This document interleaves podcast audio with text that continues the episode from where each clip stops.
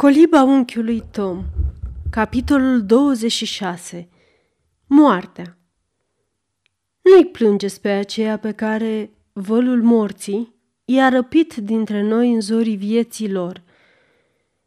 Dormitorul Evei era o cameră spațioasă, care, ca și celelalte încăpere ale casei, dădeau pe terasă. Camera comunica printr-o ușă cu apartamentul părinților – iar prin alta, cu o daie pe care o ocupa domnișoara Ofelia. Sinclair o mobilase într-un stil ce se potriva de minune cu felul de a fi al celei care o locuia. La fereastră atârnau perdele de muselin alb și roz. Pe jos era un covor adus de la Paris, cu un desen născocit chiar de Sinclair. Marginile erau împodobite cu frunze și boboci de trandafiri, iar mijlocul cu trandafiri înfloriți. Patul, scaunele și canapelele din bambus erau lucrate cu multă fantezie și măestrie. Deasupra patului se afla un polog de alabastru, străjuit de un înger frumos, sculptat cu aripi pogorâte, care ținea o coroană de frunze de mirt. De pe polog Coborau peste pat niște văluri ușoare dintr-o țesătură străvezie, roz, cu dungi argintii. Ele erau menite să apere de țânțari și constituiau în acest climat un supliment indispensabil oricărui dormitor. Nenumărate perne din damasc roz împodobeau gingașele fotolii din bambus. Deasupra lor, de pe mâinile sculptate ale unor figurine, atârnau niște văluri ai domacelor de pe pat. În mijlocul camerei, pe o originală măsuță de bambus, trona un vas de paros, în forma unui crin alb îmbobocit, care era întotdeauna plin cu flori. Pe masa aceasta își ținea Eva cărțile și micile ei podoabe, precum și o garnitură elegantă de birou din alabastru, pe care tatăl ei i-o dăruise văzând-o cum se străduia să-și perfecționeze scrisul. Un cămin încălzea camera. Pe polița lui de marmură se afla o frumoasă statuetă a lui Isus înconjurat de copii, iar de o parte și de alta, cât un vas de marmură, pe care Tom avea grijă să le umple în fiecare zi cu flori proaspete, îndeletnicire pe care o făcea cu multă plăcere. Două-trei tablouri, cu copii în diferite atitudini, împodobeau pereții. Pe scurt, oriunde te uitai, te întâmpinau imaginile copilăriei, ale frumuseții și păcii. Și micuța nu deschidea niciodată ochii în lumina dimineții, fără ca privirile să-i cadă pe vreuna dintre aceste imagini gingașe, care îi inspira gânduri frumoase și mângâietoare. Vigoarea amăgitoare care o însuflețise o vreme pe Eva scădea văzând cu ochii. Din ce în ce mai rar se auzeau pașii ei ușor pe terasă. Din ce în ce mai des putea fi văzută odihnindu-se pe o canapea lângă fereastra larg deschisă, cu ochii mari și adânciți, ațintiți asupra apelor unduitoare ale lacurilor.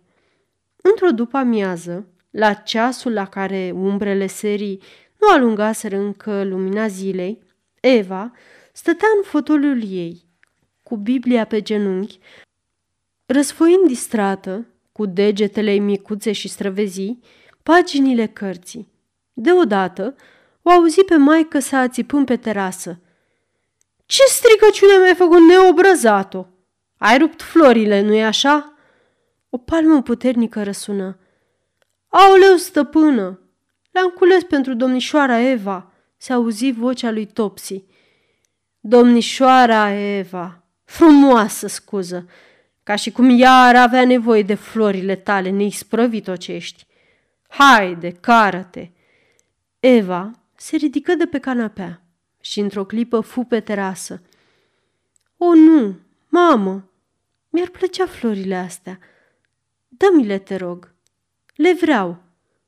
Dar bine, Eva, ți-e camera plină de flori. Nu sunt niciodată prea multe, răspunse Eva. Adu-le încoace, Topsy. Topsy, care stătea cu capul plecat, se apropie, oferindu-i florile. Șovăitoare și sfioasă, n-avea nimic din îndrăzneala și vioiciunea ei obișnuită. Ce buchet frumos!" exclamă Eva, uitându-se la el. O îmbinare destul de originală. Florile de mușcată roșie, cu un singur fir alb de Jamaica, cu frunze mătăsoase, alcătuiau un buchet neobișnuit. În înmănunchiere se vedea o grijă deosebită în alegerea contrastului de culori și fiecare frunză fusese potrivită cu mare atenție. Eva o încurajă și Topsy părea mulțumită. Ai ales foarte frumos florile, Topsy. Uite, aici, o glastră goală. Mi-ar plăcea să o umple cu flori în fiecare zi. Ciudată mai ești. N-ai destule, se miră Murray. Nu-i nimic, mamă. Ai ceva împotrivă ca să facă Topsy treaba asta? Nu, bineînțeles. Fă cum dorești, draga mea. Auzi ce spune stăpâna ta, Topsy? Ia seama. Topsy făcu o plecăciune. Lăsă privirile în jos și când dădu să plece, Eva a văzut cum îi se prelingea o lacrimă pe obrazul ei tuciuriu. Vezi, mamă, am știut că biata Topsy vrea să facă ceva pentru mine. Se adresă Eva mamei ei. Fleacuri. Îi place să strice și atâta tot. Știe că n-are voie să rupă florile și de aceea o face. asta e toată explicația. Dar dacă ți-e face plăcere să-ți culeagă florile, n-ai decât. Știi, mamă, cred că Topsy s-a schimbat. Se străduiește să fie o fată bună. O să mai curgă multă apă pe gârlă când o să fie ceva de capul ei. Râse mărui bat jocoritoare. Dar știi, mamă, biata Topsy, toate i-au fost întotdeauna împotrivă. În orice caz, nu de când stă la noi, fi sigură. Cât a fost dăscălită și luată și cu binele și cu răul, degeaba. E tot atât de uricioasă și așa o să rămână o viață întreagă. Nu se poate scoate nimic bun din creatura asta. Dar ce deosebire, mamă, între felul în care am fost crescută eu, cu atâția prieteni care m-au ajutat să fiu bună și m-au făcut fericită, și între educația pe care a primit-o ea până la venirea aici. Se poate, răspunse Murray căscând. Dumnezeule, ce cald e! Ce crezi, mamă? Dacă ar fi creștină, ar putea și Topsy să devină un înger la fel ca oricare dintre noi? Topsy? Ce idee năstrușnică! Mai ție putea să streacă prin minte una ca asta. Cred totuși că s-ar putea. Dar nu e așa, mamă, că Dumnezeu e tatăl ei, așa cum e și al nostru? Nu este Isus și Mântuitorul ei? Se propoate. Dumnezeu ne-a creat pe noi toți. Așa cred. Unde mi-e sticluța cu săruri? Adăugă mama. Ce păcat! O, oh, ce păcat! spuse Eva cu privirile îndepărtate spre lac, vorbind ca pentru sine. De ce-i păcat? întrebă Murray. Ca o ființă care ar putea să devină un înger strălucitor, să fie nevoită să se dea la fund, tot mai la fund, și nimeni să nu o ajute. O, Doamne! Ei, n-avem încotro. Nu are rost să te necăjești, Eva. Nu văd ce am putea face. Ar trebui să ne mulțumim cu propriile noastre privilegii. Îmi vine greu, explică Eva. Îmi pare atât de rău când mă gândesc la nenorociții care n-au nimic din toate astea. Ciudat, ripostă Mori. Pe mine religia mă face recunoscătoare pentru privilegiile de care mă bucur. Mamă, aș vrea să mai întund din păr, spuse Eva pe neașteptate. Pentru ce? întrebă Maury. Vreau să dau prietenilor mei câte o șuviță, cât timp mai pot să o fac singură. Vrei să o rogi pe mătușa să vină să mă tundă?" Marie o strigă pe Ofelia din camera de alături. Când aceasta intră, copila se ridică în capul oaselor, scuturându-și buclele lungi de un auriu închis. Haide, mătușico! Vino să tunzi oaia!" glumia. Ce aud?" întrebă Sinclair, care tocmai intrase cu niște fructe pentru Eva. Vreau să rog pe mătușica să-mi tundă din păr, tăticule. A crescut prea mare și mi-e cald la cap. Afară de asta, aș dori să dăruiesc câteva șuvițe. Domnișoara Ofelia a apărut cu foarfeca. Ai grijă să nu o pocești. Taie părul pe dedesubt, unde nu se vede. Buclele Evei sunt mândria mea, o îndemnă Sinclair. A, tăticule, exclamă Eva cu tristețe. Da, vreau să rămână tot așa frumoase până când o să mergem împreună la plantația unchiului Alfred. Să-l vezi pe vărul tău, Henric, spuse Sinclair vesel. N-am să pot merge niciodată, tăticule. Mă duc într-o țară mai bună. Crede-mă, te rog. Nu vezi, tăticule, că pe zi ce trece mă sfârșesc? De ce ți așa de mult să crezi un lucru atât de îngrozitor, Eva?" întrebă tatăl ei. Pentru că e adevărat, tăticule. Și dacă ai să crezi, ai să ajungi să simți la fel ca mine. Sinclair își strânse buzele, urmărind posomorât cum cădeau buclele lungi și frumoase, pe care fetița le strângea apoi în poală, una câte una. Eva le luă, se uită la ele stăruitor și începu să le răsucească în jurul degetelor, aruncând din când în când o privire neliniștită tatălui ei. E tocmai așa cum am presimțit, se jelui Marie. Iată ce mi-a măcinat zi de zi sănătatea, când mă îngroapă, cu toate că voi nu băgați de seamă nimic. Eu de mult am înțeles. Ai să vezi, Sinclair, că am avut dreptate. Ceea ce, fără doar și poate, va fi pentru tine o mare mângâiere, spuse Sinclair sec și amar. Marie se întinse pe canapea, acoperindu-și fața cu batista de Olandă. Eva se uită grav la unul și la celălalt. Era privirea calmă, înțelegătoare, a unui suflet eliberat în parte de legăturile sale pământești. Vedea, simțea și cântărea deosebirea dintre cei doi părinți. Fetița a făcut semn cu mâna tatălui ei, care veni să se așeze lângă dânsa. Tăticule, simt cum mă lasă puterile pe zi ce trece și știu că trebuie să mă duc. Sunt câteva lucruri pe care aș dori să ți le spun și să le faci, pe care trebuie să le fac. Dar tu nu vrei să auzi despre asta și totuși ceasul se apropie. Nu există nicio amânare. Te rog, lasă-mă să-ți vorbesc acum. Vorbește, copila mea, spuse Sinclair, acoperindu-și ochii cu palma și ținând-o pe Eva de braț cu cealaltă mână.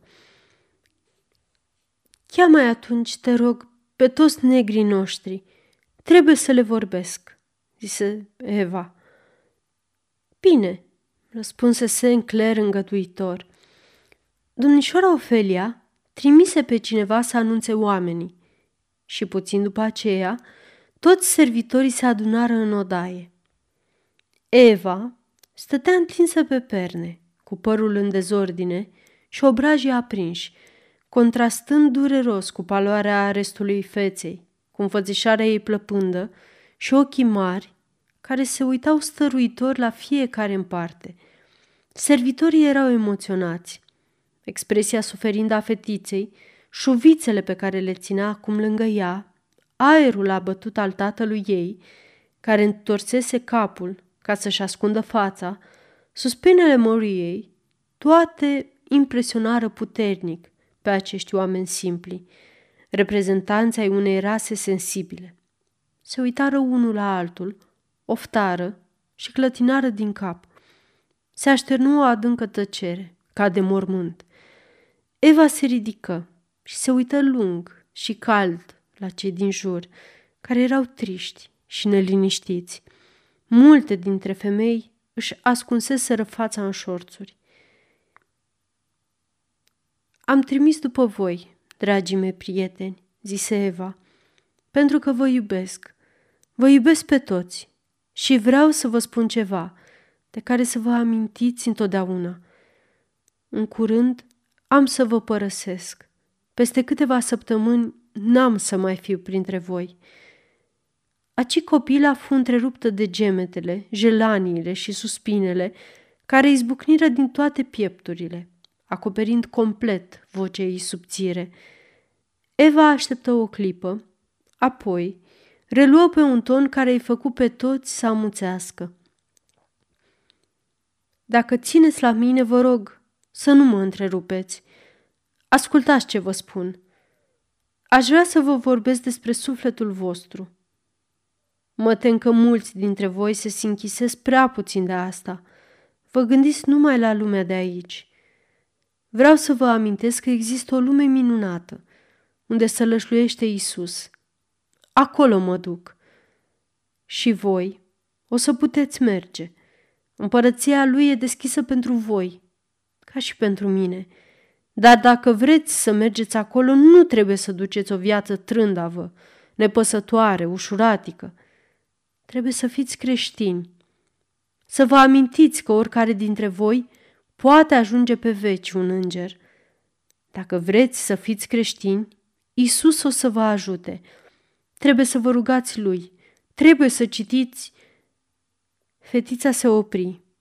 Se uită cu milă la ei și spuse mâhnită. O, Dumnezeule, voi nu știți să citiți. Bieții de voi! Își ascunse fața în pernă și suspină. Plânsetele înăbușite ale ascultătorilor ei, îngenunchiați pe podea, o făcură să-și vină în fire. Nu-i nimic, spuse ea înălțând capul și zâmbind voioasă printre lacrimi. M-am rugat pentru voi. Isus o să vă ajute, chiar dacă nu știți să citiți. Străduiți-vă să faceți tot ce puteți. Rugați-vă în fiecare zi. Rugați-l să vă ajute. Cereți să vi se citească din Biblie ori de câte ori cu putință. Și cred că o să mergeți cu toții în rai.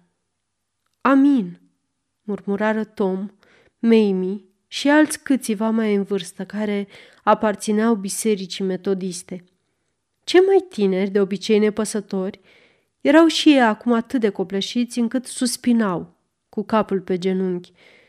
Aceasta este o înregistrare Cărțiaudio.eu. Pentru mai multe informații sau dacă dorești să te oferi voluntar, vizitează www.cărțiaudio.eu. Toate înregistrările Cărțiaudio.eu sunt din domeniu public. Știu, spuse Eva. Voi mă iubiți. O, da, e adevărat. Dumnezeu să vă binecuvânteze, răspunseră cu toții. Da, știu că mă iubiți. Nu e unul dintre voi care să nu fi fost întotdeauna bun cu mine. Vreau să vă dau ceva care să vă amintească mereu de mine. Am să vă dăruiesc fiecăruia câte o buclă din părul meu. Când o să vă uitați la ea, să vă gândiți că v-am iubit, că m-am dus în cer și că vreau să vă întâlnesc pe toți acolo. Cuvintele sunt neputincioase să descrie scena care urma, când plângând și suspinând, se strânseră cu toții în jurul micuței făpturi, luându-i din mână ceea ce reprezenta pentru ei o ultimă dovadă a dragostei ce le purtase. Căzură în genunchi, plângând în hohote, se rugară și sărutară marginea rochiței iar cei mai în vârstă rostiră cuvintele de alinare, rugăciuni și binecuvântări după obiceiul acestei rase sensibile.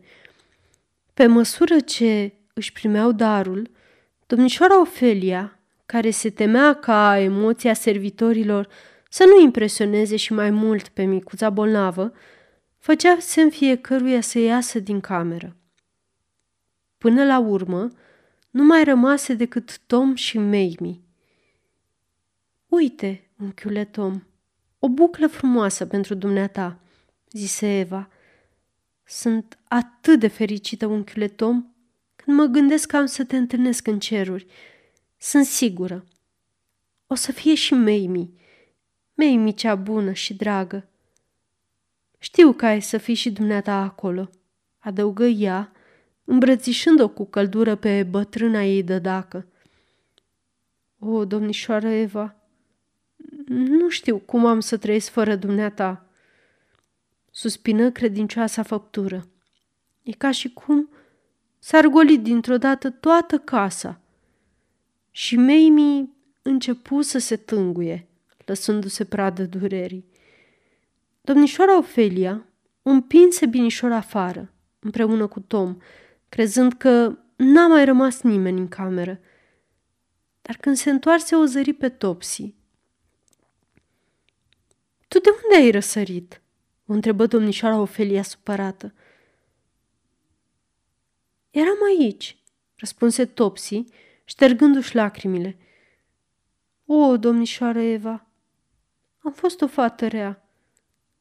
N-ai vrea să-mi dai și mie o buclă?"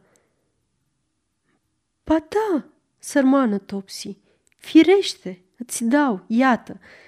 De fiecare dată când ai să te uiți la ea, gândește-te că te-am iubit și că am vrut să fii o fată bună. Am să-mi dau toată silința, domnișoară Eva, spuse Topsy emoționată. Dar e atât de greu să fii bun. Nu sunt învățată cu asta. Isus o știe, Topsy. Lui îi pare rău de tine și te va ajuta. Topsy, cu fața ascunsă în șorț, fu scoasă încetișor afară din cameră.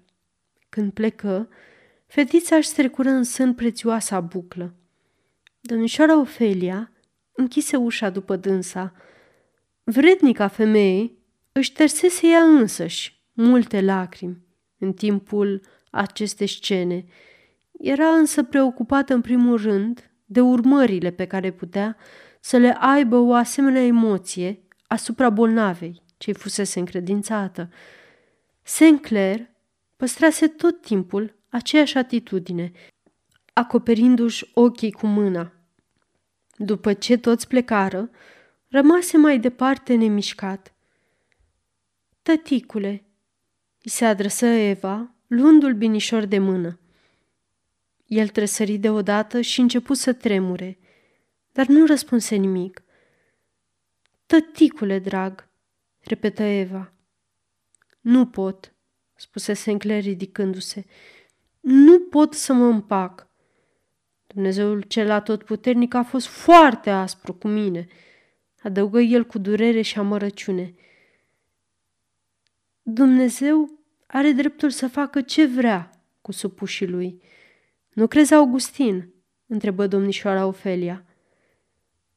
Se prea poate, dar asta nu mi-alină deloc durerea, ripostă el, sec și aspru, dând să plece. Îmi sfâși inima, tăticule, izbucni Eva sculându-se și aruncându-se în brațele lui. Nu-i bine să gândești așa.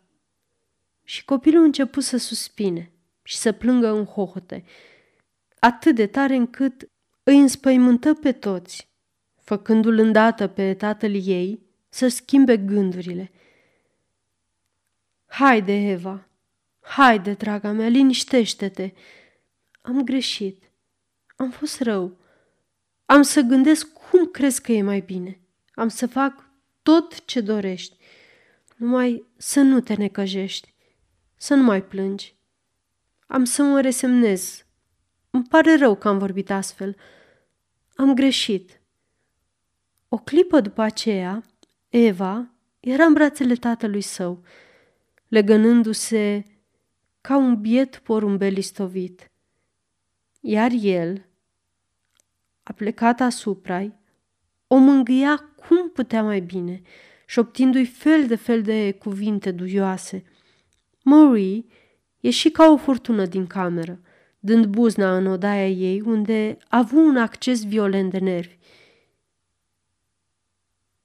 Mie nu mi-ai dat nicio buclă, Eva, spuse Sinclair zâmbind trist.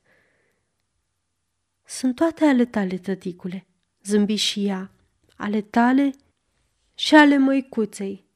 Și te rog să-i dai și mătușei Ofelia, oricâte o să-ți ceară.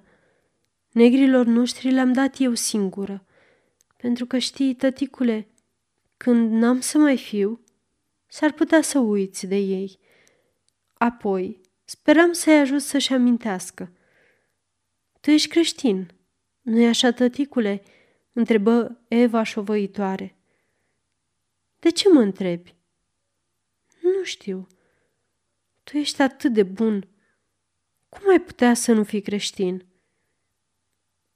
Ce înseamnă să fii creștin, Eva?" Să iubești pe Hristos mai mult decât orice pe lume, răspunse Eva. Și tu poți asta, Eva? Firește! Nu l-ai văzut niciodată, stărui Sinclair. Nu-i nimic, răspunse Eva. Eu cred în el și peste câteva zile îl voi vedea. Chipul ei se însufleți de o bucurie nemărginită. Sinclair nu răspunse nimic. Își dădea seama că, altă dată, și mama lui simțise la fel. În sufletul lui însă credința nu găsea un ecou. Din ziua aceea, Evei îi fu din ce în ce mai rău. Nimeni nu se mai îndoia de sfârșitul ei apropiat. Nici chiar cei care o iubeau nespus nu se mai puteau lăsa orbiți de dragostea lor. Frumoasa ei odaie devenise o cameră de bolnav. Domnișoara Ofelia își îndeplinea zi și noapte îndatoririle de infirmieră și niciodată nu fusese prețuită mai mult pentru însușirile ei. Avea ochiul experimentat, mișcările sigure și se pricepea de minune să păstreze curățenia și ordinea. Știa să creeze în jurul ei o atmosferă plăcută, făcând să dispară tot ce i-ar fi dăunat. Avea o minte clară și gândirea ordonată. Își împărțea timpul cu socoteală și ținea minte cu strictețe fiecare rețetă și indicația doctorului. Toate aceste calități o făceau de neînlocuit pe lângă Eva. Cei care dăduseră din umeri la amicile ei curiozități și capricii, care nu aveau nici în clin, nici în mânecă cu atitudinea nepăsătoare a celor din sud, recunoscuseră acum că e persoana cea mai potrivită în asemenea împrejurări. Unchiul Tom stătea ceasuri întregi în camera Evei. Copila avea o stare de neliniște permanentă, potolindu-se numai când era purtată pe brațe.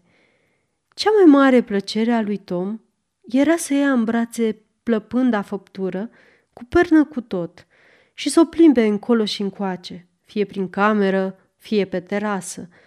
Uneori, când vântul sufla alene dinspre lac și copila se simțea ceva mai bine, o ducea sub portocale din grădină sau o așeza pe o bancă și îi cânta din vechile lor melodii preferate. Tatăl ei făcea de multe ori același lucru, era însă mai puțin voinic și când obosea, Eva îi spunea, Tăticule, lasă-l pe Tom să mă duc în brațe. Bietul de el, îi face atâta plăcere. asta e tot ce mai poate să facă pentru mine. Știi, îi face multă plăcere. Și mie la fel, Eva, răspundea tatăl ei. Dumneata, tăticule, poți să faci totul și ești totul pentru mine. Dumneata îmi citești, noaptea stai de veghe lângă mine. Tom nu poate decât să mă țină în brațe și să-mi cânte. Știu că e mai ușor decât dumitale. Mă țin atât de strâns. Tom nu era singurul care dorea să facă ceva pentru Eva. Toți servitorii din casă ar fi vrut și fiecare în felul lui făcea ce putea. Biata Mamie tângea după scumpa ei fetiță, dar nu găsea niciodată prilejul să stea pe lângă dânsa, nici ziua, nici noaptea, căci Marie pretindea că, în starea de spirit în care se găsea, era cu neputință să se odihnească. Ori, în asemenea împrejurări, era împotriva principiilor ei să lase pe altcineva să se odihnească.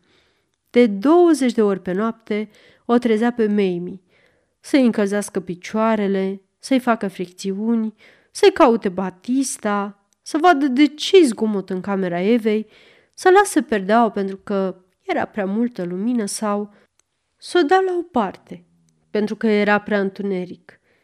Iar în timpul zilei, când Mamie ar fi vrut să se ocupe și ea puțin de draga ei bolnavă, Marie îi găsea întotdeauna ceva de făcut. Fie să robotească prin casă, fie să o trimită după treburile ei personale. Câteva cuvinte schimbate pe furiș și unele priviri aruncate în fugă erau tot ce putea obține biata Mamie de la Eva. Cred că e de datoria mea să vă păzesc acum, cu mai multă atenție, se văicărea Marie, așa slabă cum sunt și cu toate grijile astea și boala fetiței pe capul meu. Credeam că verișoara te-a scăpat de grija asta, draga mea, căuta să o liniștească Sinclair. Vorbești ca un bărbat, Sinclair, ca și cum o mamă ar putea scăpa de o asemenea grijă când copilul ei se află într-o stare atât de gravă. În sfârșit, e tot una. Oricum, nu înțelege nimeni ce simt eu. De ce nu pot să iau lucrurile așa de ușor ca voi? Sinclair zâmbi. Nu-l judecați aspru. N-avea încotro. Mai putea încă să zâmbească, căci așa de lină și senină era călătoria de adio, atât de dulci și molcome adieri purtau barca spre țărmurile cerești, încât nu-și putea da seama de apropierea morții. Copila nu avea nicio durere, doar o ușoară slăbiciune, care se accentua din zi în zi, aproape pe nesimțite. Era atât de frumoasă, atât de încrezătoare, atât de fericită încât nu se putea să nu fie învăluit de atmosfera de nevinovăție și seninătate pe care o răspundea în jurul ei. Sinclair era cuprins de o liniște ciudată. Nu speranță, aceasta ar fi fost cu neputință, nici resemnare. Era o liniște sufletească ce trăia din prezent și care îi se părea atât de minunată încât nu mai voia să se gândească deloc la viitor.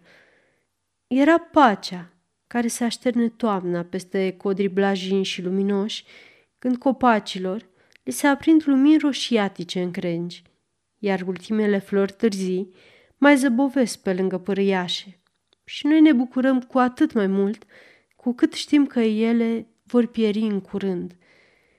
Cel care înțelegea cel mai bine ce înseamnă vedeniile și presimțirile Evei era credinciosul Tom. Lui îi spunea tot ce n-ar fi cuteza să-i împărtășească tatălui ei, de teamă să nu-l neliniștească. Lui îi destăinuia tainicele prevestiri pe care sufletul prinde a le desluși în pragul morții, când legăturile sale pământești încep a se desface una câte una. În cele din urmă, Tom nu mai dormi în camera sa. Stătea toată noaptea întins pe terasă, gata la orice chemare. ce e obiceiul ăsta de a dormi oriunde și oricum, ca un câine?" întrebă domnișoara Ofelia. Credeam că ești un om cu rostul lui și că îți place să dormi în pat. Creștinește." Da, răspunse Tom misterios, dar acum... Ei, ce mai e acum? Nu vorbiți tare, să nu ne audă stăpânul Sinclair. Știți, domnișoară Feli, trebuie să fie cineva care să-l aștepte pe mire. Ce vrei să spui, Tom? Știți că în scriptură stă scris, un strigăt se auzi în miezul nopții.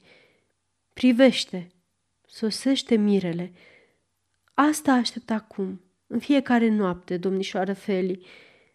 mi-e teamă că nu o să aud nimic dacă mi se lipește somnul de gene. Ce te face să crezi asta, unchiule Tom? Domnișoara Eva mi-a spus că cel de sus trimite sufletului vestitorul său. Trebuie să fiu și eu de față, domnișoară Feli. Când copilul ăsta binecuvântat va păși în împărăția Domnului, așa de larg se vor deschide porțile cerului încât o să putem și noi, cu toții, să aruncăm o privire înăuntru la minunățile de acolo. Ți-a spus cumva Eva că se simte mai prost astă seară decât de obicei, unchiule Tom?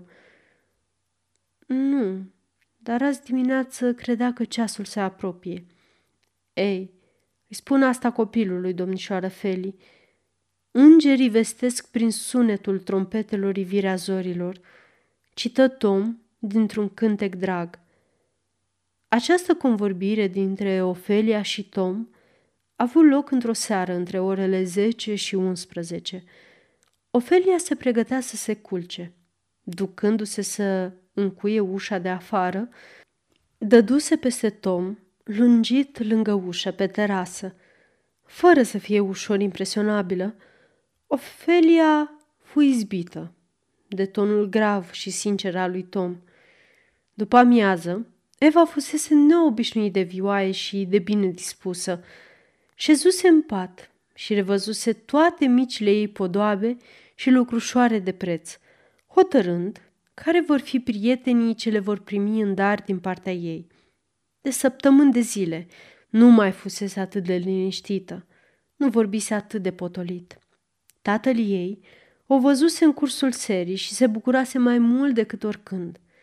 Niciodată, de când se îmbolnăvise, nu fusese așa de bine. Parcă era Eva, de odinioară. Sărutând-o înainte de culcare, îi spuse Ofeliei, Poate că totuși o să o păstrăm verișoară. Parcă îi merge mai bine. Și Sinclair plecase mai liniștit decât fusese vreodată în ultimele săptămâni. Dar la miezul nopții, ciudată, stranie oră, când vălul dintre prezentul șubret și eternul viitor deveni din ce în ce mai subțire, sosi vestitorul. La început, se auziră pași repezi în cameră. Era domnișoara Ofelia, care se hotărâse să stea toată noaptea de veghe lângă mica bolnavă și care constatase la această oră târzie din noapte ceea ce infirmierele cu experiență numesc o schimbare. Îndată se deschise și ușa dinspre terasă și Tom, care făcuse de strajă afară, fu imediat cu ochii în patru lângă bolnavă. Du-te după doctor Tom, nu pierde nicio clipă, spuse Ofelia, și traversând camera, bătu la ușa lui Sinclair. Vrei să vii puțin înăuntru, vere? Cuvintele îl izbiră în suflet, ca niște bulgări de pământ aruncați peste un sicriu. Se sculă și, într-o clipă, fu în camera alăturată, a plecat asupra Evei care încă mai dormea. Ce văzu el oare? De ce îi se opriră bătăile inimii? Vei înțelege asta numai tu, care ai surprins cândva aceeași expresie pe un chip mult iubit, aceeași privire de nedescris care nu mai poate amăgi, care nu-ți mai lasă nicio urmă de îndoială și care îți șoptește la ureche că ființa scumpă nu-ți mai aparține. Copila nu avea totuși paloarea morții. Ea iradia ceva sublim și înălțător, efluviile spiritului care devine nemuritor. Stăteau amândoi tăcuți, uitându-se la ea. În liniștea apăsătoare, până și tic-tacul ceasornicului era prea strident. Peste puțin timp se întoarse și Tom cu doctorul. Medicul intră în cameră, aruncă o privire împrejur, apoi rămase nemișcat, ca toți ceilalți. Când s-a produs agravarea stării fetiței? Întrebă el în șoaptă pe domnișoara Ofelia. Către miezul nopții. Maury trezită de sosirea doctorului, veni în pripă din camera alăturată. Augustin, verișoară, vai, ce s-a întâmplat?" Bâlbâi ea nerăbdătoare. Își dă sufletul, răspunse răgoșit Sinclair. Mamie auzi și se repezi să-i scoale pe servitori. În curând, întreaga casă era în picioare.